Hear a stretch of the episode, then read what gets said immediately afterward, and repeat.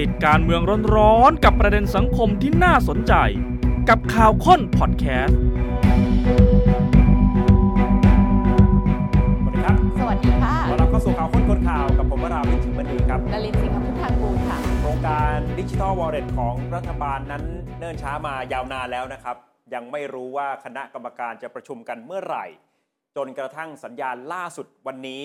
ประสานเสียงเลยนะ ไม่ว่าจะเป็นนายกรัฐมนตรี ค่ะ คุณภูมิธรรมเวชยชัยรองนายก อืม ซึ่งก็เป็นคนสำคัญของรัฐบาล ค่ะ ดูเหมือนจะมั่นใจในการเดินหน้าโครงการนี้ และพูดชัด อ่า ถึงแม้กระทั่งว่าจะไม่ลดขนาดของโครงการไม่ลดจำนวนเงินด้วยซ้ำไป หลักการยังเหมือนเดิมเดินหน้าแบบเดิม เออ ที่แปลงๆมันคือก่อนหน้านี้ที่หายไปเนี่ย หายไปไหนไปทำอะไรแล้วทำไมอยู่ดีๆโผล่มา ทำไมถึงมามั่นใจนะเวลานี้ใช่ไหม ก็นั่นน่ะสิ ข่าวค้นคนข่าวมีบทวิเคราะห์มาให้คุณผู้ชมติดตาม อ่า ร้อยเรียงเรื่องราวต่อจิ๊กซอว์ ค่ะ ว่าเอ๊ะทั้งหมดนี้มันเกี่ยวข้องกับเบื้องหลังความมั่นใจของรัฐบาลหรือไม่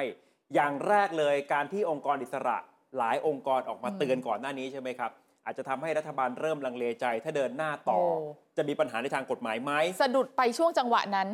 แต่ถ้าจับจังหวะเวลาดี อืม ๆ หน่วยงานอย่างองค์กรอิสระ เช่น ปปช ค่ะ ซึ่งสามารถจะชี้เป็นชี้ตายรัฐบาลในขั้นต้นได้เนี่ยนะ เออ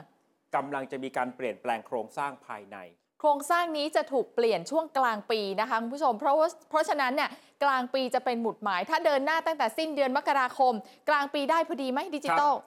ทีนี้มันก็มาเป็นจังหวะที่เกิดความเปลี่ยนแปลงของปปช ค่ะ พอดีใช่ไหม อุ้ย นี่หรือเปล่าคือเบื้องหลังความมั่นใจ อืม หรืออีกด้านหนึ่งจะบอกว่า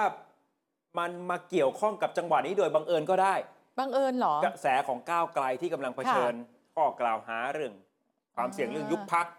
มาตรฐานจริยธรรม ด้านหนึ่งมันไปกระตุ้นคะแนนความนิยมของก้าวไกล อืม แล้วอะไรที่รัฐบาลจะเอาไปสู้ ก็คือผลงานที่เป็นรูปธรรมบิ๊กโปรเจกต์ของรัฐบาลไง ค่าแรงขั้นต่ำเป็นยังไง อุ้ยไม่ถึงแล้ว เมกะโปรเจกต์อย่างแลนบิชเป็นยังไง อีกนานหลายสิบปีค่ะ ยังไกลตัวใช่ไหมครับ ค่ะ ซอฟต์พาวเวอร์ยังไม่เห็นผลในระยะเวลาอันใกล้ Soft power กำลังมีประเด็นอยู่ด้วย เพราะฉะนั้นมันถึงโยงมาที่ดิจิทัลบอลเลต เหลืออันนี้นี่แหละ เอาละต้องทำให้ได้นะคะโหมโรงกันมาเลยดิจิตอลล่าสุดวันนี้มาแรงสัญญาณมาชัดว่า รอรับได้เลย ไม่เคยบิดพลิ้ว คุ อั ณ น ร้องเพลงสิ อันนี้หยิบมาจากท่อนหนึ่งของเพลงของพี่ติ๊กชิโร่ใช่ไหม ค่ะ รอรับได้เลยไม่เคยบิดพลิ้วร้องเป็นแค่ ร้อ นี้แหงละ จริงด้วยแฮะ ร้องเป็นแค่นี้ โอ้ย นะเพื่อจะเอามาเอ่อ ค่ะ อธิบายว่าดิจิ t a ลวอลเล็ตมันถึงเวลาที่รัฐบาลจะต้องเดินหน้าเต็มสูบ หรืออีกด้านหนึ่งอาจจะใช้คำว่าไปตายเอาดาบหน้าก็ว่าได้ ต่อไปนี้คุณผู้ชมต้องตั้งใจฟังค่ะ เพราะว่าเรามีตัวละครที่ห่างหายไปนานจากหน้าจอของข่าวค้นคนข่า ครั ว บ กลับมาอยู่ในเรื่องราวอีกแล้ว เขาไม่เคยหายไปไหนปอปอทั้งหลาย อ่าเกี่ยวอะไรกับ เกี่ยว บรร ด้วย ดา นะ ปอใหญ่ปอ เออ เล็ก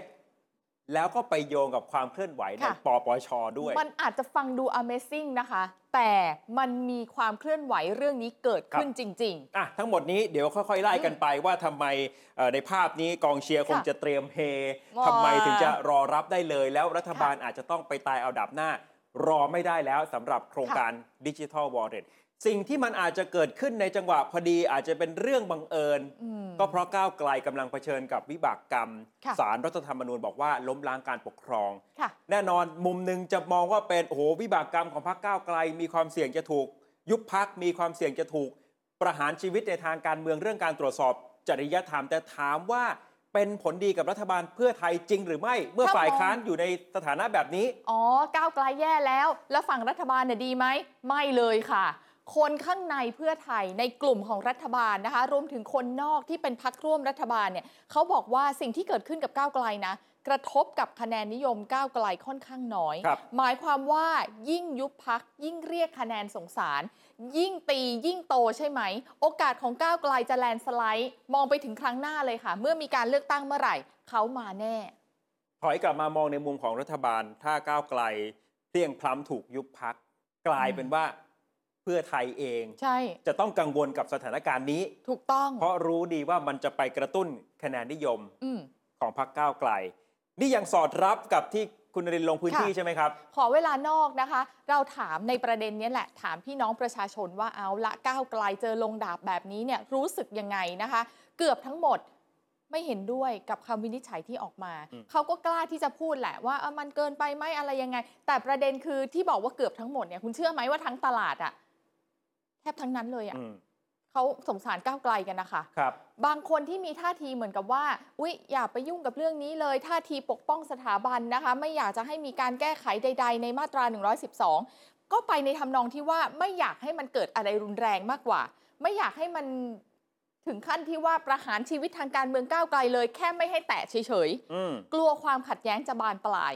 นี่คือความคิดเห็นของ อืม ประชาชนบางส่วน ค่ะ ที่รายการขอเวลานอกคุณอลินไป ค่ะ สำรวจลองพูดคุยจับกระแส ความรู้สึกอารมณ์ของผู้คนมา ซึ่งก็ตรงกันกับคนในรัฐบาลอย่างที่ว่า เช่น พันตำรวจเอกทวีสอดส่อง รัฐมนตรียุติธรรม หัวหน้าพักประชาชาติ ค่ะ บอกเดินทางไปหลายพื้นที่ตั้งแต่ก่อนศาลตัดสิน พบว่ากระแสความนิยมของก้าวไกลแรงมาก ค่ะ โดยเฉพาะในภาคใต้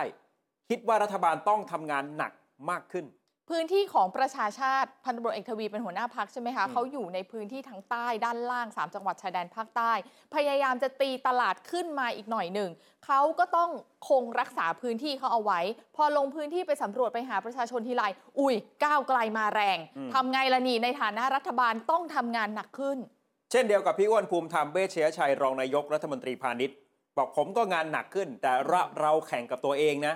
ไม่ว่าจะมีหรือไม่มีพักก้าวไกลที่ปลายทางก็ตาม เพราะ ค่ะ คนตัดสินก็คือประชาชน อืม ใช่ไหมครับ แน่นอนพี่อ้วนคงจะไม่ ค่ะ ได้เอาความเป็นก้าวไกลมากดดันตัวเองขนาดนั้นหรอก ใช่ แต่ก็ปฏิเสธไม่ได้ว่าพักก้าวไกล ก็จะเป็นคู่แข่งสำคัญของพรรคเพื่อไทย ที่สุดแล้ว ในการเลือกตั้งครั้งหน้า ค่ะ ทีนี้คำว่าทำงานหนักขึ้นของรัฐบาลเนี่ย มันจะมีวิธีไหนนอกจากการไปผลักดันนโยบายที่หาเสียงเอาไว้ อืม แต่พอกลางนโยบายทั้งหลาย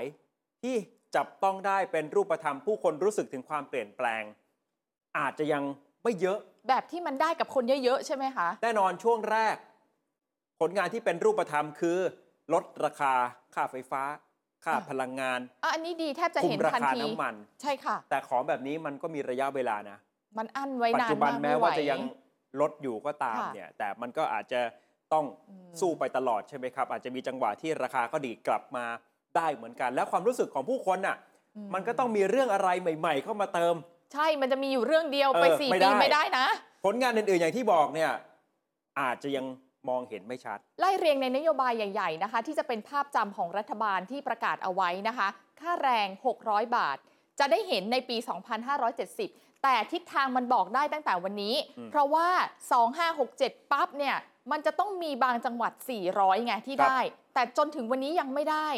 ข่าวที่เราอัปเดตล่าสุดกับรัฐมนตรีแรงงานนะคะ บอกว่าเดี๋ยวมีแน่นอนเดือนเมษา เป็นข่าวดีใช่ไหม แต่ถามว่ามันทุกจังหวัดไหมล่ะ ก็อาจจะบางจังหวัด และ อ่า ถ้าจะมองว่าเป็นผลงานของรัฐบาลเพื่อไทย ก็ไม่เชิง เพราะภูมิใจไทยคุมกระทรวงแรงงานอยู่ ค่ะ เห็นไหมครับสองเรื่องซอฟต์พาวเวอร์ อืม ก็เริ่มทำงานตอนนี้เริ่มวางงบประมาณกันแล้ว ค่ะ แต่ตอนจุดเริ่มต้นจำได้ใช่ไหมมีดราม่าเถียงกันเรื่องความหมายตกลงอะไรคือซอฟต์พาวเวอร์ เนาะ จับต้องอะไรของรัฐบาลก็เป็นซอฟต์พาวเวอร์ไปหมดหรือเปล่า ค่ะ แล้วก็มีดราม่าอนุกรรมการที่อยู่ในกรรมการ อืม ชุดใหญ่ ยกทีมกันลาออก อันนี้หมายถึงอนุด้านอุตสาหกรรมแฟชั่น ใช่ค่ะ มีคำถามเรื่องการใช้งบประมาณเกี่ยวกับซอฟต์พาวเวอร์เนี้ยมหาศาล เราเห็นการดำเนินงานการโปรโมทซอฟต์พาวเวอร์ต่างๆ บางครั้งเนี่ยเกิดคำถามว่ามีอีเวนต์แต่ว่ามันยั่งยืนไหม อีเวนต์ต่างๆ ที่จัดขึ้นมารองรับซอฟต์พาวเวอร์นะคะ ยกตัวอย่างอย่างเช่น สาดน้ำสงกรานต์ทั้งเดือน ครับ มันยั่งยืนยังไง อะไรแบบเนี้ยจัดกิจกรรมแข่งใส่กางเกงช้าง แล้วก็บันทึกเข้าไปใน World Record มันยั่งยืนยังไง อ่ะ อันนี้คุณคุณหมอเลียบในฐานะ อ่า เลขานุการของคณะกรรมการพัฒนาซ ค่ะ อฟต์พาวเวอร์ก็อธิบายว่าไอ้เรื่องเออการท่องเที่ยวแห่งประเทศไทยจะไปจัดการแข่งขัน หนึ่งในนั้นก็คือใส่กางเกงช้างมากที่สุดใน 1 นาทีบันทึกเป็นสถิติโลก มันเป็นโครงการเดิมต่อเนื่องจากรัฐบาลชุดที่แล้ว อ๋อแล้วก็ได้งบมาเขาก็ดำเนินการต่อ คล้ายๆกับว่าแต่ก็เอาคำว่า อืม ซอฟต์พาวเวอร์ไปใช้ ค่ะ ซึ่งก็คงไม่มี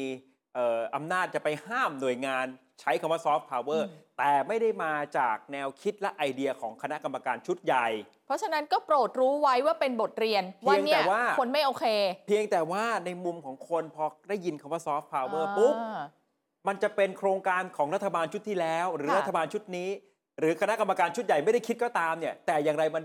โยงไปแล้ว อืม ใช่ไหมครับ คนก็ ใช่ อาจจะไม่ได้เห็นว่ามันมีเอ่อผลตอบแทนกลับมามากเท่าไหร่สำหรับการจัดกิจกรรมใส่กางเกงช้าง เนอะ แต่เนี่ยทำให้เห็นว่ามันก็ยากกว่าจะเริ่ม นะ ผลักดันเรื่องซอฟต์พาวเวอร์ออกมา ค่ะ ดิจิ t a ล w อลเล็ตล่ะ ก็ถูกคัดค้านจากหลายแง่มุม ถูกขัดขวางนะคะ จนถึงตอนนี้มันผ่านมากี่เดือนแล้วว่า 5 เดือนแม้ตั้งแต่ อืม ตั้งรัฐบาล ความตื่นเต้นมันจะยังมีอยู่ไหมคะ ถ้าเรายังจะวนเวียนอยู่กับที่ว่าทำได้ทำไม่ได้กู้ไม่กู้เอาเงินมาจากไหนอะไรแบบเนี้ยมันเหนื่อยนะ ครับ ส่วนเรื่องในทางการเมืองไม่ว่าจะเป็นการแก้รัฐธรรมนูญ การออกพรบนิรโทษกรรม การผลักดันกฎหมายสำคัญอื่น ๆ เช่น พรบอากาศสะอาด พรบโลกร้อน ค่ะ อะไรแบบเนี้ยก็อาจจะเออพอเข้าสภาแล้วเนี่ยมันจะเป็นผลงานรวมของสภา คือมันดีนะ แต่ ครับ มันไม่ใช่ภาพของเพื่อไทยโดยตรงไง แล้วบางเรื่องจะว่าไปพักก้าวไกลเขาก็มีจุดยืนที่เด่นชัด อืม กว่ารัฐบาลด้วยซ้ำ กฎหมายหลาย ๆ อันเขาจะชัดไง หรือถ้าจะมองนโยบายเกี่ยวกับการแก้ปัญหาสังคมอย่างการปราบยาเสพติด อันนี้ยอมรับว่าเห็นผลงานเยอะจริง ๆ ในหน้าข่าวนะคะ ที่ต้องอ่านข่าวทุกวันเนี่ยพลตำรวจเอกทวีสอดส่องในฐานะ รัฐมนตรียุติธรรมนะคะ เขาก็มีประมวลกฎหมายยาเสพติดของเขาทำหลายอย่างมากเลยค่ะ ลงพื้นที่แทบทุกวันยอดจับก็พุ่งสูงมากเลยนะ สกัดสารตั้งต้นที่เห็นเขาไปจีนใช่ไหมคะ พวกเคมีพันต่างๆ ออกคำสั่งพิเศษมาประสานกับต่างประเทศ เดี๋ยวเราจะร่วมมือกันสกัดตรงสามเหลี่ยมทองคำนะ หวนคืนสู่สามัญใช้วิธีการชุมชนบำบัด ครับ ดูแลผู้ป่วย ปรากฏว่าก็ผ่านมา 4-5 เดือนเหมือนกัน มันปังไหม มันก็ไม่ขนาดนั้นอีกอะแหละ คือคำว่าปังหรือไม่ปังมันไม่ได้แปลว่าเราบอกว่ามันดีหรือไม่ดีนะ อืม มันอาจจะดีก็ได้ แต่ทุกเรื่องเนี่ยมันหมายถึงการสื่อสารทางการเมืองด้วย ค่ะ การตลาดการเมืองด้วย อืม ถ้ายกตัวอย่างนโยบายแบบเอ่อตาต่อตาฟันต่อฟัน จนทำให้เกิดการฆ่าตัดตอน อ๋อ ในอดีตเนี่ย ตอนนั้นน่ะ ด้านหนึ่งมันทำให้คนจำนวนหนึ่งเห็น อืม ด้วยกับวิธีรุนแรงแบบนั้นนะครับ แต่พอมาใช้วิธีแบบเน้นการทำงานเน้นการประสานมุ่งสกัดสารตั้งต้นจริง ๆ มันก็อาจจะดีในมุมหนึ่ง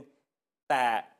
ความรู้สึกการรับรู้ของประชาชน นั่นก็อีกเรื่องหนึ่ง มันเหมือนแบบเป็นที่พูดถึงไหม ใช่ คนจดจำว่ารัฐบาลงานดีงานเร็วไหม เพราะฉะนั้นพอไล่เรียงมาไม่ว่าจะค่าแรง อืม ซอฟต์พาวเวอร์แก้รัฐธรรมนูญ ปราบ ค่ะ ยาเสพติดก็ต้องให้น้ำหนักกับดิจิทัลวอลเล็ตที่มันน่าจะพออ อืม ผลักดันได้มีโอกาสมากที่สุด และทำให้ผู้คนรับรู้สร้างเป็นกระแสนิยม สะท้อนกลับมาได้มากที่สุด คือถ้ามันเกิดขึ้นมันจะปังที่สุดในบรรดานโยบายเหล่านี้ แม้จะมีหลุมที่หลาย ๆ คน อ่า ขุดขู่เอาไว้เยอะ ค่ะ แยะมากมายก็ตาม แต่ณเวลานี้ทางเลือกอาจจะไม่มากนัก ก็ไม่เป็นไร ตายเอาดับหน้าลุยก่อน นี่คำว่าตายเอาดาบหน้า ค่ะ เราวิเคราะห์จากอะไรก็ลองดูความมั่นใจจากคนในรัฐบาลนะครับ คุณภูมิธรรมเวชยชัยคนแรกดีกว่า ลุยเลยค่ะ คุยกับพี่ ๆ สามบก เมื่อวันที่สองที่ผ่านมา แล้ว นะคะ เรา ได้ ก็ เจอกัน ออกอากาศไปแล้วช่วง ค่ะ เอ่อเย็นวันนี้ในรายการ Nation Insight ใช่ไหมครับ คุณภูมิธรรมสัมภาษณ์ชัดเจนยืนยันนะ เดินหน้าโครงการตามหลักการเดิม ไม่ถอย ค่ะ แถม ใครที่จะมาขอลดไซส์เนี่ย ไม่ให้ ได้ เพราะ ไม่ ว่า ได้ นี่คือโครงการกระตุ้นเศรษฐกิจ ไม่ยอม ลองฟังรองนายกภูมิธรรมที่ ค่ะ คุยกับพี่โอ และพี่วีสองบกของ Nation ครับ ดิจิตอลวอลเล็ตเนี่ย ครับ ผมคิดว่าเป็นปัญหาสำคัญมากเลย ครับ และผมยืนยันว่าพักเพื่อไทยเราจะทำเรื่องนี้ได้อย่างแน่นอนและเราจะทำทำไมถึงบอกเราจะทำเพราะเราหาเสียงมาพี่น้องประชาชนเขาต้องการมา ถามว่าเราได้ตกลงกับพรรคร่วมรัฐบาลในการตั้งรัฐบาลเราได้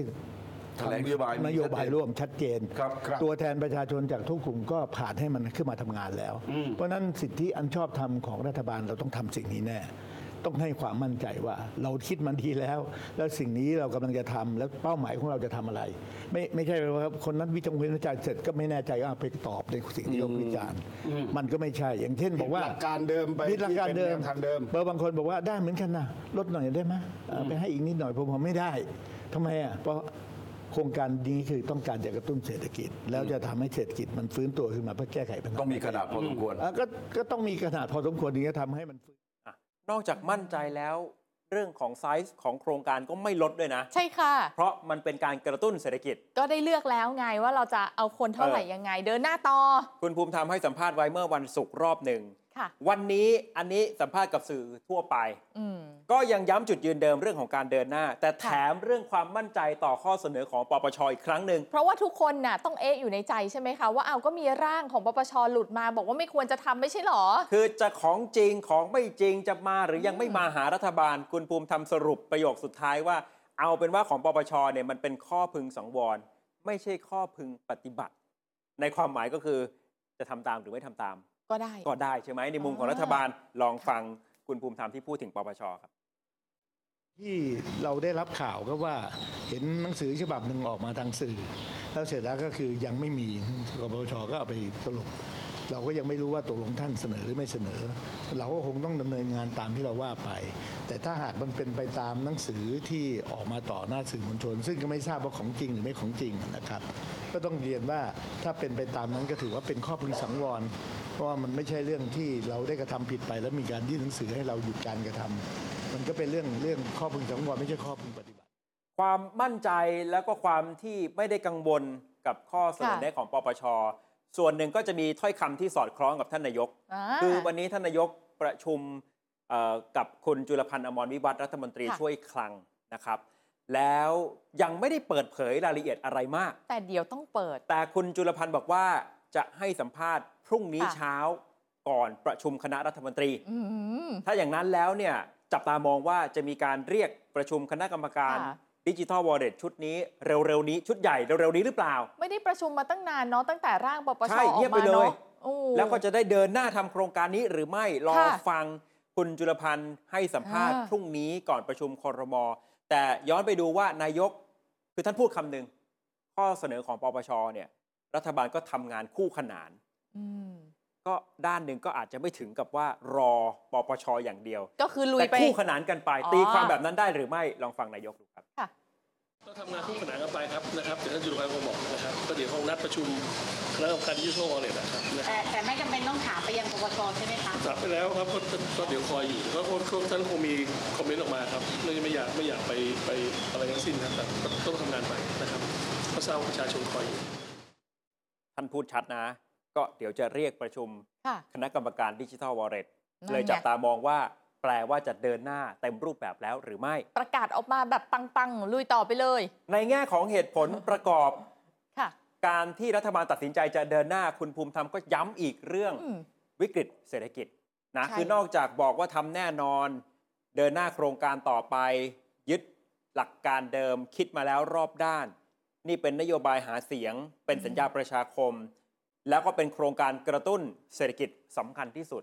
ค่ะ แต่ที่ขยายความมาก ๆ อีกรอบหนึ่งคือวิกฤตเศรษฐกิจ ยังคงยืนยันว่าวิกฤตหนักจริง ๆ แล้วก็สัญญาณที่เข้ามาเติมใหม่ ๆ ด้วยใช่ไหมคะ ประชาชนเผชิญวิกฤตในชีวิตจริง คุณเอาวิชาการอะไรมาไปถามประชาชนก่อน อย่าเอาแค่ทฤษฎีมาพูดกัน มีสัญญาณวิกฤตด้านการเงิน เรื่องหุ้นกู้ผิดนัดชำระแทรกเข้ามา เห็นไหมยิ่งตอกย้ำวิกฤตเศรษฐกิจปี 40 ต้มยำกุ้งจำกันได้หรือเปล่า ตอนนั้นไม่มีเขาไม่มีสัญญาณล่วงหน้าเลย เพราะฉะนั้นถ้าปล่อยสถานการณ์เป็นแบบนี้ต่อไปเนี่ย เดี๋ยวเจอนะ ต้มยำกุ้งภาคสองนะคะ อืม มันจะกลับมาแน่ ครับ ๆ แย่แล้ว คนค้านพี่อ้วนบอกว่าแสดงความรับผิดชอบด้วยนะ ฮะ ถ้าหากว่าโครงการไม่ได้ทำแล้วมันเกิดวิกฤตใช่ไหม เพราะพวกคุณเนี่ยมาค้านไง คุณจะรับผิดชอบยังไง รัฐบาลเนี่ยพี่อ้วนบอกรับผิดชอบในทาง ค่ะ การเมืองอยู่แล้ว แล้วหลักการของโครงการก็ยังคงเหมือนเดิม ต้องใช้เงินก้อนใหญ่ ค่ะ อัดฉีดเข้าไปในระบบของเศรษฐกิจ ก็คือไม่ลดไซส์ เออเอาลองฟังคุณภูมิธรรมดูครับ ค่ะ ถ้าตรงนี้มันเกิดขึ้นแล้วมันวิกฤตอะถ้ามันล้มคืนแบบต้มยำกุ้งเนี่ยมันจะส่งผลเสียหายอย่างรุนแรงกับประเทศ เพราะฉะนั้นผมอยากให้ทุกคนที่จะเอ่อต่อต้านการกระทำใด ๆ ของรัฐบาลเนี่ยให้คำนึงถึงจุดนี้ด้วยนะครับที่หลายคนทั้งนักเศรษฐกะเศรษฐศาสตร์นักการเงินเขาบอกว่า ถ้าไม่ทำอะไรตอนนี้เลย โอกาสที่จะเกิดต้มยำกุ้งจะตามมา อันนี้ก็เป็นเรื่องที่ทุกฝ่ายต้องกลับไปดูว่าจริงไหม เชื่อไหม หรือว่าถ้าเกิดมันเป็นจริงจะมีอะไรเกิดขึ้น ถ้าหากว่ามันมากเกินกว่าจะเสี่ยงได้ ก็ควรจะต้องตัดสินใจในการที่ทำไปร่วมกันถ้ายังคัดค้านอยู่ก็ไม่ว่าอะไรกัน เพราะทุกคนมีสิทธิ์มีแสดงความเห็นได้ แต่ว่าถ้าหากมันเกิดเหตุการณ์ที่เลวร้าย ที่คัดค้านไว้ก็อยากให้รับผิดชอบด้วย อีกเหตุผลที่รัฐบาลมักจะพูดถึงเสมอก็คือต้องไปถามประชาชน ใช่ ว่าเขาอยากได้ไหม ค่ะ ท่านนายกไปที่ไหน ก็จะมีคนทวงถามใช่ไหมครับ ทวง เงิ ตลอด ดิจิตอลเมื่อไหร่จะได้ท่านก็บอกว่า อ่า เอ่อรอเดี๋ยวกำลังพิจารณาอยู่เนี่ยนะซึ่งก็สอดคล้องกับผลสำรวจ คือต้องดูว่าผลสำรวจในแต่ละสำนักเนี่ยเขาถามใคร อืม มันจะเห็นคำตอบที่มันสวนทางกัน ค่ะ เช่น ถ้าถามล่าสุดโพลผู้นำของมหาวิทยาลัยรังสิตเขาก็ไปสัมภาษณ์นักธุรกิจ อ๋อ แล้วก็ส่วนใหญ่ตอบว่าคัดค้านโครงการดิจิทัลวอลเล็ต62.20% อ๋อ แต่ระดับของคนที่ถูกถามเนี่ย คือเขา ไม่เหมือนกัน เป็นเหมือน leadership อันนี้ ใช่ เน้น ไหม ผู้นำเลย ป็อื ไม่ว่าจะเน้นผู้นำในทาง ค่ะ ธุรกิจหรือว่าในทางการเมือง อ่า แต่ดูของนิดาโพลสิครับ ประชาชนทั่วไปเลยค่ะ นิดาโพลถามนะคะ เรื่องดิจิ t a ลวอลเล็ตมีประชาชนมองว่าประเทศกำลังเผชิญวิกฤตอยู่จริง ๆ ตัวเลขอยู่ที่ 63.51%แล้วก็มีประชาชนบอกว่าอยากให้แก้ไข ไม่ต้องด่วนมากก็ได้ 20.15 แต่นั่นแปลว่าพอรวมกันแล้วเนี่ย 80 กว่า 83 ใช่ เยอะมากนะคะ อืม นี่ไงคะ คือคล้ายๆกับว่ารัฐบาลน่ะอิงกับประชาชนอยู่ หลังพิงประชาชนอยู่ ท่าทีของรัฐบาลก็เลย ไม่จำเป็นที่จะต้องแคร์คนที่ออกมาคัดค้านมากนัก เพราะส่วนใหญ่อยู่นี่ คือกลุ่มที่ค้านอาจจะเป็นนักวิชาการ เป็นนักธุรกิจใหญ่ ค่ะ เสียงอาจจะดัง แต่ถามว่าถ้าจำนวนเนี่ย ประ ถ้า ชา เน้น ช ป น ริมาณเนี่ยประชาชนส่วนใหญ่ถ้าไปถามใคร อยากจะได้เงิน 10,000 บาทไหมแน่นอนคำตอบมันก็สะท้อนอยู่แล้ว อยากได้ ว่าอยากจะได้ใช่ไหม ค่ะ ครับ นี่แหละเป็นเหตุผลที่ทำให้อาจจะไปเพิ่มความมั่นใจ แต่ทีนี้คุณผู้ชมอาจจะมีคำถาม เอาแหละไอความมั่นใจเรื่องประชาชนที่ผ่านมาคงมีอยู่แล้ว แต่ที่กังวลคือองค์กรอิสระไม่ใช่หรือ อ้าวก็ไหนร่างปปชบอกว่าอย่าทำเลย เดี๋ยวทำไปจะไปขัดพรบ เออ วินัยการเงินการคลัง ค่ะ จะไปขัดรัฐธรรมนูญบ้าง มีเอ่อบทเรียนจากโครงการรับจำนำข้าวบ้าง เหมือนที่ผ่านมาตอนร่างปปชหลุดมา ถ้าจะแปลแบบภาษาบ้านๆคือกลัวใช่ไหมเลย สะ ชะ ดุด งัก เลยเบรกเลยตอนนั้น แล้วทำไมตอนนี้ไม่เบรกแล้ว มันมีเหตุผล เออ ที่จะเล่าให้ฟังแบบนี้ ค่ะ อย่างแรกคำถามทำไมเพื่อไทยไม่กลัวปปช ค่ะ แล้วก็ไม่กลัวคณะกรรมการกฤษฎีกาแล้ว เคย เคยกลัวจริง ครับ ๆ แต่ตอนนี้เลิกแล้วค่ะ เอากฤษฎีกาก่อน เออก ฤษฎีกาเนี่ยไม่มีอำนาจตามกฎหมายเหนือรัฐบาลนะ จะมาสั่งอะไรรัฐบาลไม่ได้ สั่งให้ทำสั่งให้ไม่ทำไม่ได้ จ นะ ริง ๆ สถานะก็คือเป็นที่ปรึกษา ใช่ กฎหมายของรัฐบาลมากกว่า ค่ะ แล้วถ้าไปดูลึกๆคำตอบของกฤษฎีกาเองก็ไม่ถึงกับ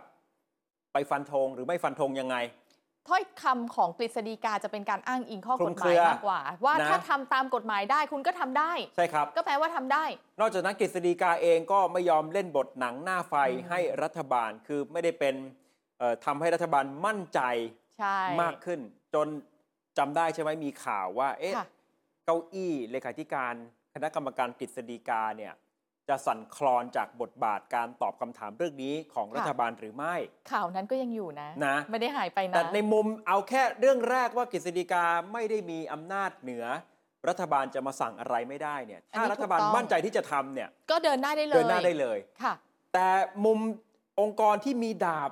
สามารถจะชี้ขาดในทาง อืม การเมืองได้ในแม้ว่าจะเป็นในขั้นต้นก็ตามเนี่ย ค่ะ อย่างปปช อันนี้น้ำหนักอาจจะมากกว่า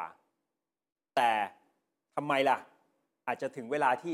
ต้องเลิกกลัวแล้ว อ่ะดูนะ ปปช นะคะ สิ่งที่เหมือนกับคณะกรรมการกฤษฎีกาคือไม่มีอำนาจตามกฎหมายเหนือรัฐบาล ในเรื่องของการดำเนินนโยบายต่าง ครับ ๆ แล้วแต่รัฐบาลเลยค่ะ ปปช มีอำนาจหน้าที่ในการเตือน แล้วก็ส่งข้อเสนอแนะ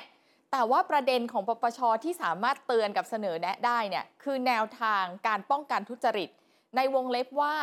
เมื่อมันเริ่มที่จะเห็นว่ามันจะเกิดขึ้นนะ อืม รัฐบาลไม่จำเป็นต้องเชื่อก็ได้ค่ะ คือจริงอยู่ปปชเขาก็มีอำนาจรองรับ ในแง่ที่จะแสดงบทบาทว่าถ้าเขาเห็น ค่ะ ความเสี่ยง เขาก็เสนอเป็นแนวทางในการป้องกันการทุจริตได้ ใช่ แต่ไม่ได้แปลว่ารัฐบาลจะต้องเอาแนวทางตรงนี้ มาทำให้นโยบายไม่สามารถเดินหน้าได้ รัฐบาลทำได้เลย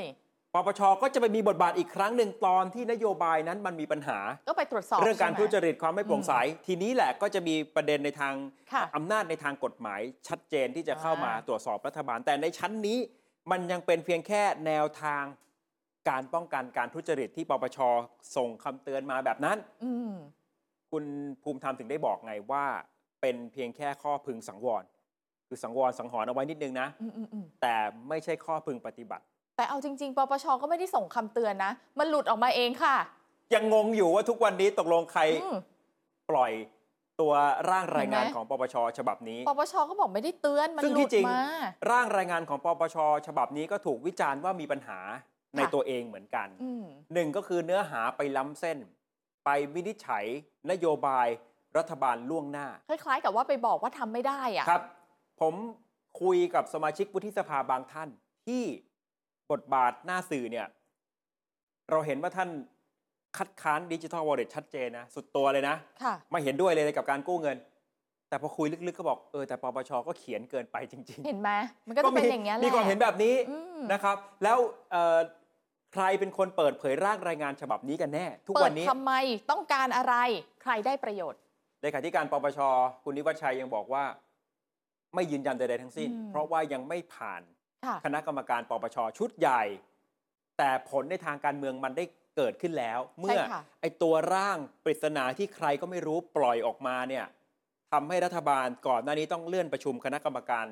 ดิจิทัลวอลเล็ตชุดใหญ่ไปก่อน แล้วก็ออกมาให้สัมภาษณ์ว่า อืม เดี๋ยวเรารอฉบับจริงของปปชส่งมาก่อนละกัน แล้วก็จะ ซึ่ ได้ ง เอาไปคุยทีเดียว ซึ่งตรงนี้สับสนมาก อืม ว่าตกลง รัฐบาลรอปปช จริง ห เหรอ รือ หรือปปชรอรัฐบาล เพราะเวลาไปถาม เออ ท่านเลขาปปชก็บอกว่า รอ ค่ะ ให้รัฐบาลเขาเดินหน้าก่อน ยังไม่รู้ อืม เลยว่าเขาจะออกเป็นเอ่อพรบกู้เงิน หรือจะออกเป็น ใช่ พระราชกำหนดมาก็กู้เงิน ใช่ ปปชเนี่ยเลยยังไม่ส่ง นั่น ส่วน แหละ รัฐบาลก็บอกว่า ถามไปแล้ว เดี๋ยวรอทางปปชตอบกลับมาแล้วค่อยเดินหน้า อืม ก็โยนกันไปโยนกันมาแบบนี้ จังหวะที่รอจะโทษรัฐบาลก็ไม่ได้นะคะ เพราะว่ารัฐบาลบอกว่ารอใช่ไหม ครับ และที่ช้าเนี่ยก็ช้าเพราะรอไง เดี๋ยวมีคนคัดค้านคนนั้นคนนี้ผมก็รอเก็บข้อมูลให้ได้หมดไง คุณสิริกัญญาตันสกุลถึงได้ ค่ะ ดักทางรัฐบาลเอาไว้จำได้ใช่ไหม อืม บอกว่าถ้ารัฐบาลจะถอย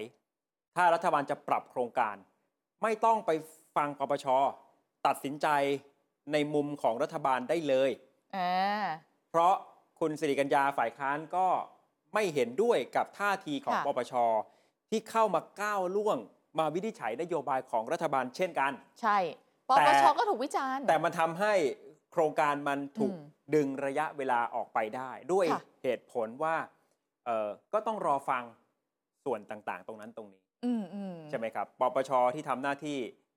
ก็ถูกวิจารณ์ล้ำเส้น ก็ไม่รู้ล่ะนะว่าใครเอามันออกมานะคะ ร่างของปปชเนี่ย แต่บทสรุปแล้วจะโดยตั้งใจหรือไม่ตั้งใจเพื่อไทยได้ประโยชน์นะ อืม ในห่วงจังหวะเวลานั้นนะคะ เพราะว่าสามารถที่จะดึงเวลาเพื่อรอจังหวะอะไรบางอย่าง ก็รอตั้งแต่เมื่อไหร่ที่ล่างออกมาก่อนปีใหม่ได้ไหมย ใช่ ประมาณนั้นแล้วก็มาถึงวันนี้นะคะ ประมาณ ครับ เดือนนึงเนี่ยอะซึ่งปัจจุบันนี้ที่เราอยู่กันตอนนี้เนี่ย เวลาที่รออยู่อะมันลงตัวแล้ว เริ่มเห็นไทม์ไลน์ ใช่ค่ะ ชัดเจนแล้ว เริ่มจะมองเห็นแล้วว่าได้ใช้ช แปล นะ ว่าที่อาจจะช้าไปไม่เรียกประชุมสักที ค่ะ ประกอบกับมีร่างรายงานของปปชออกมาเนี่ยมันมีความหมาย ใช่ จังหวะเวลา แล้วพอมาจังหวะนี้ ค่ะ จะเดินหน้าเรียกประชุม มันก็มีความหมาย เช่นเดียวกันกับที่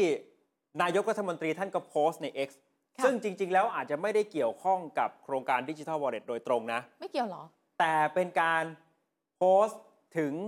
หน้าที่ของแบงก์ชาติ ค่ะ ในฐานะกำกับดูแลนโยบายการเงิน อืม คือปกติรัฐบาลต้องกำกับดูแลนโยบายการคลัง การจะกู้เงินการจะใช้จ่าย ค่ะ ส่วนแบงก์ชาติกำกับดูแลนโยบายการเงิน อืม คุมอัตราดอกเบี้ย คุมอัตราแลกเปลี่ยน ดูความร้อนแรงทางเศรษฐกิจ อืม แล้วก็คุมแบงก์พาณิชย์ ค่ะ ท่านนายกโพสต์ใน X ว่าทั้งนโยบายการเงิน นโยบายการคลังมันต้องประสานไปด้วยกัน ถ้าต่างคนต่างทำมันจะแก้ปัญหาได้ยาก คือท่านไปแชร์ข่าวเรื่องเงินเฟ้อที่มันติดลบมาต่อเนื่อง 4 เดือนติดต่อกัน อ๋อ ตัวเลขเริ่มดูไม่ดีแล้ว แม้ว่าโครงการนี้ไม่ได้พูด แม้ว่าโพสต์นี้ของท่านนายกไม่ได้พูดถึงโครงการดิจิทัลวอลเล็ต อืม แต่เรื่องดอกเบี้ย เรื่องเงิน ค่ะ เฟ้อเป็นหนึ่งในปมที่รัฐบาลกับแบงก์ชาติเนี่ยเห็นไม่ตรงกันมาตลอด อ่า แล้วเรื่องใหญ่ที่สุดก็คือดิจิทัลวอลเล็ตด้วยซ้ ค่ะ ำถูกไหมครับ ถ้าเราย้อนกลับไปดูเอ่อคำกล่าวของท่านผู้ว่าแบงก์ชาติ ดรเศรษฐพุทธสุทธิวาฒนฤพุทธเนี่ยจริง ๆ ท่านกล่าวเอาไว้ตั้งแต่ตอนที่พรรคเพื่อไทยยังไม่ได้เป็นรัฐบาลเลยนะ ม อยู่ในจังหวะที่หาเสียงกันเข้มข้นในเวลานั้น ค่ะ เพื่อไทยเนี่ยเปิดตัวดิจิทัลวอลเล็ตเนี่ยแหละประมาณเดือนเมษายน อ่า ในฐานะแบงค์ชาติแน่นอนจะต้องถูกถามเรื่องนี้ในเวลานั้นใช่ไหมครับ ค่ะ ผู้ว่าแบงค์ชาติบอก นี่พูดไว้ตอนเมษายนนะ ตอนนี้ภาพรวมฟื้นตัวขึ้นต่อเนื่องแล้ว เศรษฐกิจโตได้กว่า 3%ใกล้เคียงกับศักยภาพของเศรษฐกิจในระยะยาว เพราะถ้าหากโตเร็วเกินไปอาจจะไปกระทบกับเสถียรภาพของเศรษฐกิจได้ การจะใช้นโยบายกระตุ้นเศรษฐกิจจึงอาจจะไม่จำเป็นกับสถานการณ์มากนัก โอ้ตั้งแต่ตอนประกาศนโยบา ท่าย ทีท่านผู้ว่าแบงค์ชาติก็ชัดเจน อืม ว่าถ้าจะไปใช้นโยบายการกระตุ้นเศรษฐกิจ อืม ซึ่งดิจิ t a l วอลเล็ตมันคือการกระตุ้นเศรษฐกิจ มันก็จะไม่สอดคล้องกับความต้องการที่แท้จริง จากนั้นเมื่อเพื่อไทยตั้งรัฐบาลแล้ว ค่ะ ท่านนายกเรียกผู้ว่าแบงค์ชาติไปพบที่ทำเนียบ ที่มีรูปที่นั่งอยู่ด้วยกันนะ เอ่ นะ อสองครั้งละ ค่ะ คำหนึ่งที่ดรเศรษฐพุทธพูดหลังจากพบกับนายกครั้งแรก อืม ก็ยังคงยืนยันเรื่องท่าทีในแง่ของการไม่เห็นด้วยกับการแจกเงินลักษณะนี้ ใช่ โดยเฉพาะที่ท่านบอกไว้เมื่อวันที่ 14 กันยายน ปี 66 ซึ่งเป็นการบอกหลังจากพบกับนายกที่ทำเนียบภาพนี้ อืม ท่านบอกว่าการดำเนินนโยบายต่างๆ ควรเป็นรูปแบบเฉพาะกลุ่ม ซึ่งจะช่วยประหยัดงบประมาณได้มากกว่า เพราะไม่ใช่ทุกคนที่ต้องการเงิน 10,000 บาท โอ้โห แต่พอเออแบงค์ชาติเคยไม่เห็นด้วย อืม รวมถึงนโยบายอื่น ค่ะ ๆ ที่เกี่ยวกับนโยบายทางการเงินของแบงค์ชาติใช่ไหมครับ รวมถึงดิจิ t a l วอลเล็ตด้วยเนี่ย วันนี้รัฐบาลก็มั่นใจที่จะเดินหน้าต่อ อืม สรุปนะกฤษฎีกา ค่ะ รัฐบาลก็โอเค ฟันธงแล้วว่าจะเดินหน้าต่อ ใช่ ปปช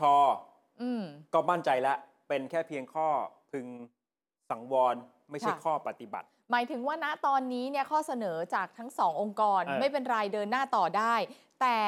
มันจะมีอุปสรรคอีกทีหนึ่งตอนตรวจสอบทีหลังหลังเดินหน้าไปแล้วอะ ก็อีกเรื่องหนึ่งอันนั้น อันนั้นว่ากันอี แต่ กที ตอนเนี้ยในเมื่อสถานการณ์ทุกอย่าง โอ้ มันทำให้รัฐบาลจะต้องเร่ง ค่ะ และ แม้แบงค์ชาติจะไม่เห็นด้วย แต่ในแง่ของการตัดสินใจ เรื่องนี้มันเป็นเรื่องของนโยบายการคลัง คุณจะไปกู้เงิน คุณจะใช้จ่ายตรงไหน แน่นอนแหละแน่นอนทุกคนก็มีความเป็นนักเศรษฐศาสตร์ตรงกัน ค่ะ คือก็สามารถจะประเมินได้แบงค์ชาติก็คงประเมินได้ใช่ไหมครับ ว่าแจกเงินลักษณะนี้เนี่ย อืม มันจะช่วยหมุนกลับมาได้ขนาดไหน แต่ถามว่าคนตัดสินใจอย่างไรก็อยู่ที่รัฐบาล แต่คุณจำได้ไหมล่ะก่อนหน้านี้นะคะ ที่ผู้ว่าแบงค์ชาติไปเจอกับท่านนายก นายกก็มาให้สัมภาษณ์ว่า อืม เห็นต่างได้ไม่เป็นไร ใช่ ก็เจอกันได้คุยกันได้แลกเปลี่ยนกัน แต่โพสต์ล่าสุดของท่านนายก คล้ายๆ กับจะบอกว่าเราควรจะเห็นไปในทางเดียวกัน คือถ้ามองในมุมนี้ก็เข้าใจได้ เพราะว่าเวลาพูดถึงดอกเบี้ย อืม พูดถึงนโยบายการเงินของแบงค์ชาติ อืม แบงค์ชาติก็ยืนยันว่าตัวเองตัดสินใจอย่างดีที่สุดแล้ว เออ ดอกเบี้ยที่ ใช่ กำหนดเอาไว้ก็สอดคล้องกับหลัก ค่ะ สากลมีอยู่ไม่กี่ประเทศที่ดอกเบี้ยต่ำกว่าประเทศไทย สามสี่ประเทศ คืออำนาจใครก็อำนาจมัน ดิจิ ทัล ทัลวอลเล็ตรัฐบาลก็คงจะประเมินแล้วว่าอย่างไรก็เป็นเป็นเรื่องของรัฐบาล ค่ะ ที่จะตัดสินใจถูกไหมครับ เออ ส่วนว่าแบงค์ชาติอาจจะเอ่อไม่เห็นด้วย มันก็คงจะเป็นมุมที่คนไปวิพากษ์วิจารณ์กัน อืม คนที่รับผิดชอบคือรัฐบาล และแน่นอนต้องรับผิดชอบในทางการเมือง เออ ลองนึกภาพว่าถ้าไม่ได้ทำโครงการนี้จะเป็นยังไง หมายถึงถ้ารัฐบาลไม่ได้ทำ ถ้าไม่ได้ทำ ปลายทางคือไม่ได้ทำเลยเพราะ เออ ถูกสกัดจากใครต่อใครอย่างเงี้ย ครั เห บ รอ มีคนเคยบอกว่าคนที่มาขัดขวางต้องรับผิดชอบไง ก็ที่คุณภูมิธรรมบอกไว้ แล้ ใช่ ว ไหม คุณภูมิธรรมก็มาบอกอีก ซึ่งก่อนหน้านี้คนที่บอกคือคนเพื่อไทยคนอื่น ๆ นะ แล้วถ้าดิจิทัลวอลเล็ตมันเดินหน้า ค่ะ ไม่ได้ ม หรือตัดสินใจไม่เดินหน้าเนี่ย มันจะส่งผลกับความเป็นรัฐบาลเสถียรภาพอะไรมากน้อยขนาดไหน ก็ในเมื่อเรื่องนี้มันผูกโยงกับความเป็นนายกเศรษฐาถูกไหมครับ แล้วถ้าจะปูทางนะ ไปสู่การเลือกตั้งครั้งถัดไป มันต้องมีผลงาน ไม่ ที่ป ว่า ระทั จะ บ เป็ ใจ นนายกเศรษฐาสู้ในสมัยที่ส อง เศรษฐาสอง หรือจะส่งต่อให้หัวหน้าพักคนปัจจุบัน ค่ะ มันเดิมพันด้วยโครงการนี้ แล้วจังหวะเวลาเนี้ยคือจังหวะที่ดี เพราะว่ามันผสมปนเปอยู่กับการที่ฝ่ายค้านเนี่ยกำลังเมาหมัดอยู่เล็ก อืม ๆ ใช่ไหมถ้าโครงการนี้มันปังขึ้นมานะคะคุณผู้ชมข้อมูลจากวงในมาบอกว่าก็ช่วงเวลาประมาณกลางปีเนี่ยแหละ น่าจะได้เห็นละ เราถึงบอกว่าถ้าคิกออฟวันนี้ประกาศวันนี้พรุ่งนี้ อ่ะ แล้วรออีกสักนิดนึงแล้วได้ช่วงกลางปีเนี่ยมันก็จะไปลงเมื่อไหร่อะสงกรารพอดี คือ ไหม อย่าลืมว่าตอนที่เขาเคยบอกว่าอาได้ก่อนสงกรานต์ ค่ะ ตอนหลังก็ขยับมาเป็นเดือนพฤษภา เออ นี่คือการประกาศเมื่อปีที่แล้วนะครับ ค่ะ เพราะฉะนั้นถ้าจะมาประกาศเอาต้นปีนี้เดือน อืม กุมภาว่าโอเค จะเดินหน้าก็ต้องมีกระบวนการทำร่างพรบ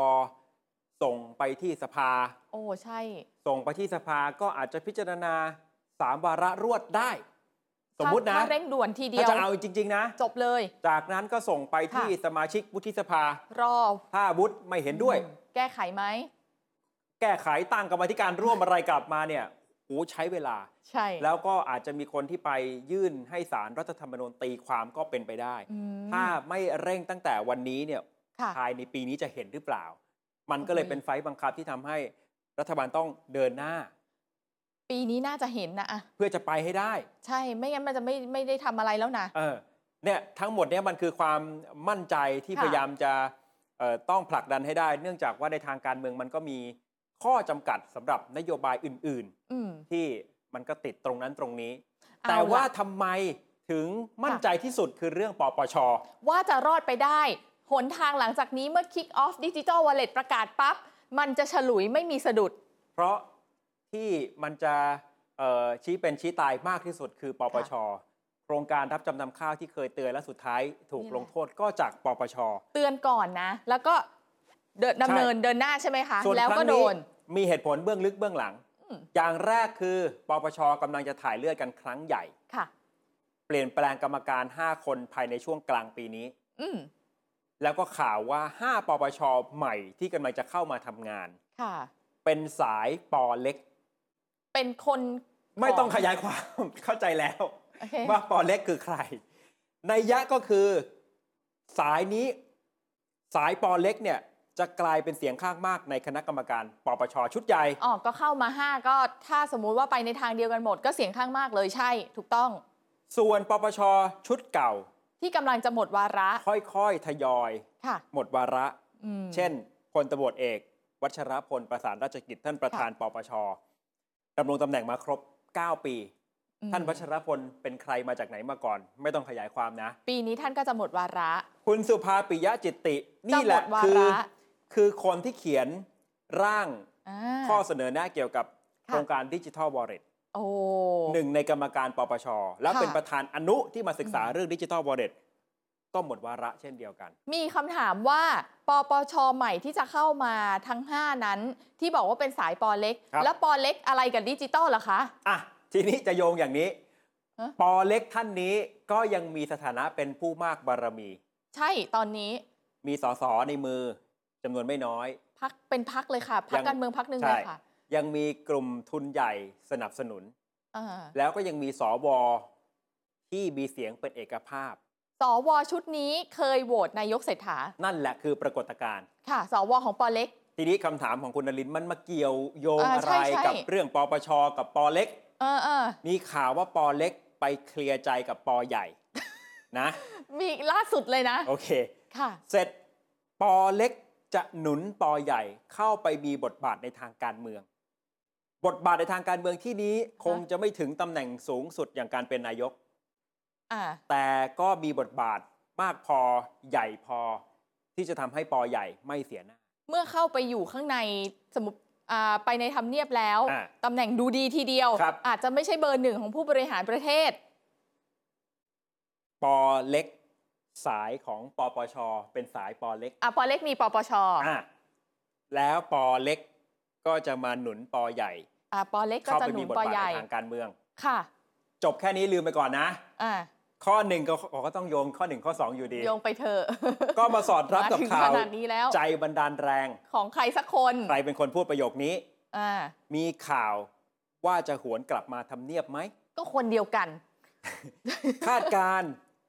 จะอยู่ตรงไหนในเมื่อไปไม่ถึงนายก อ่ะปอใหญ่มานั่งไหนคะ จะนั่งรองนายกจะควบกลาโหมไหมอ้าวแบบนี้ใหญ่พอไม่เสียหน้าตามชื่อตามข่าวเลย อ่ะถ้านั่งรองนายกใหญ่พอแล้วก็ไม่ได้ลดขนาดที่เคยได้ด้วย เพราะฉะนั้นทั้งหมดนี้โยงใยกันอย่างไร สมการก็คือปอเล็ก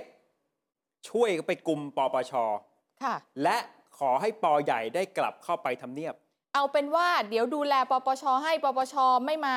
ลงดาบพวกคุณดิจิตอลวอลเล็ตหรอก ขอให้ปอใหญ่กลับเข้าไปทำเนียบ แลกกัน เมื่อนั้นรัฐบาลก็อุ่นใจได้ทั้งหมด ค่ะ ก็เดินหน้าดิจิทัลวอลเล็ตได้แบบผ่านฉลุย นี่คือเบื้องหลัง อ๋อ ของความมั่นใจที่เกิดขึ้นผ่านการผ่านท่าทีของนายกผ่านรองนายก ที่อย่างไรแล้วดิจิทัลวอลเล็ตต้องกำเนิดขึ้นให้ได้ สุดยอดไปเลย รอติดตาม เอ่อเพลงของพี่ติ๊ก รอรับได้เลย ไม่เคยบิดพริ้วเนี่ยนะ เห็นไหมฟังดูมันอาจจะดู Amazing แต่ว่าทิศทางมันมาทางนี้อ มันจะมาเมื่อไหร่ Thank you